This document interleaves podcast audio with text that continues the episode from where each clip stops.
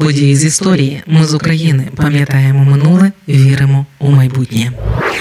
Нині ми сміємося над московськими фейками про українські біолабораторії чи розіп'ятих хлопчиків, чи про те, як ми самі себе бомбардуємо. 90 років тому було усе трагічніше. Тоді більшовики не лише нищили українців голодом за те, що вони українці, а й створюючи ефективні організації, судили українців за участь у них. 19 квітня 1930 року у Харкові завершився судовий процес над членами так званої спілки визволення України. Це була вигадана підпільна антирадянська організація, яка нібито виношувала плани контрреволюційного перевороту. Наприкінці 20-х росіяни почали в Україні широкомасштабну кампанію дискредитації, цькування і фізичного винищення національної еліти діячів української науки, культури, духовенства Української автокефальної православної церкви та підприємців. Так більшовики згорнули розгорнули показову українізацію, якою намагалися перед тим перетягнути українців від УНР до більшовизму. У першій хвилі репресії з травня 1929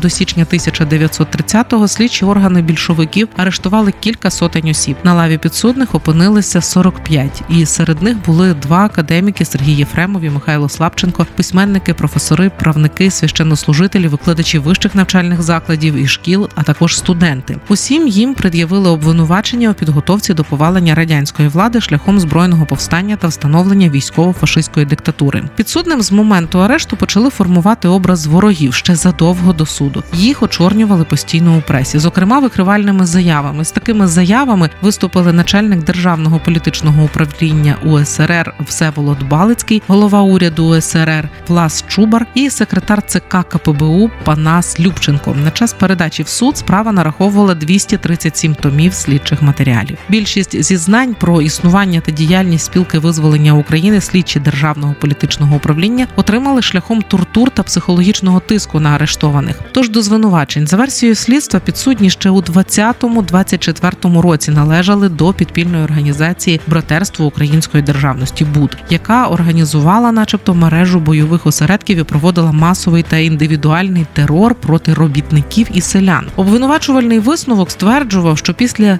самоліквідації організації БУД у липні 26-го заснували ту саму міфічну спілку визволення України. Керівників цієї організації, начебто, готували з допомогою іноземних держав, зокрема Польщі, у змові з одноіменною емігрантською організацією та Петлюрівським закордонним урядом для повалення радянської влади. Справу спілки визволення України розглядав особливий склад найвищого суду УСРР. Захищали підсудних 14 адвокатів. Щоденні звіти про хід процесу друкувала газета Комуніст комуніст. Державний обвинувач на процесі СВУ Михайло Михайлик і прокурор Лев Ахматов були розстріляні у 1937-му. Того ж року покінчив життя самогубством громадський обвинувач Панас Любченко. Голову судового процесу Антона Приходька розстріляли у 1938 році.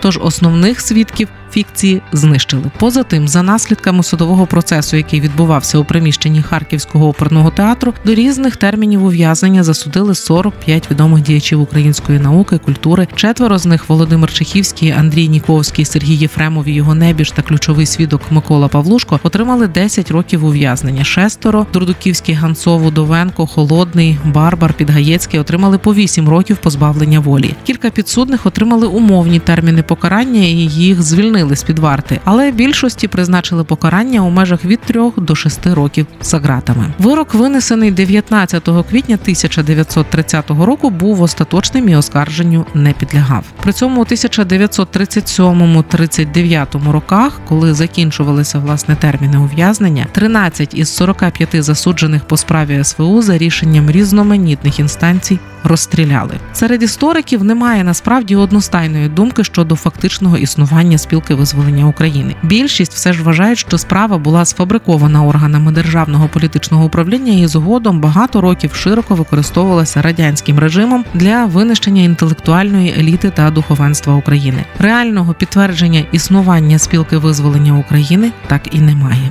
Майже за 60 років, 11 серпня 1989-го пленум Верховного суду УРСР скасував судове рішення у цій справі і припинив її у зв'язку з відсутністю у діях засуджених складу злочину.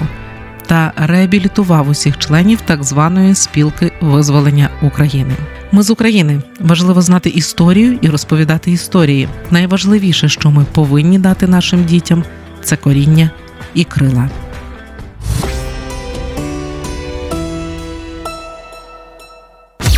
Ми з України. Ми працюємо для вас. Ми працюємо завдяки вам, наші слухачі. Радіо Ми з України фінансують саме слухачі добровільними внесками.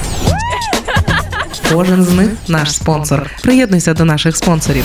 Тепер допомогти Радіо Ми з України ще простіше. Заходь на сайт Радіо Ми з України, тисни кнопку Підтримай нас і обирай найзручніший спосіб підтримки.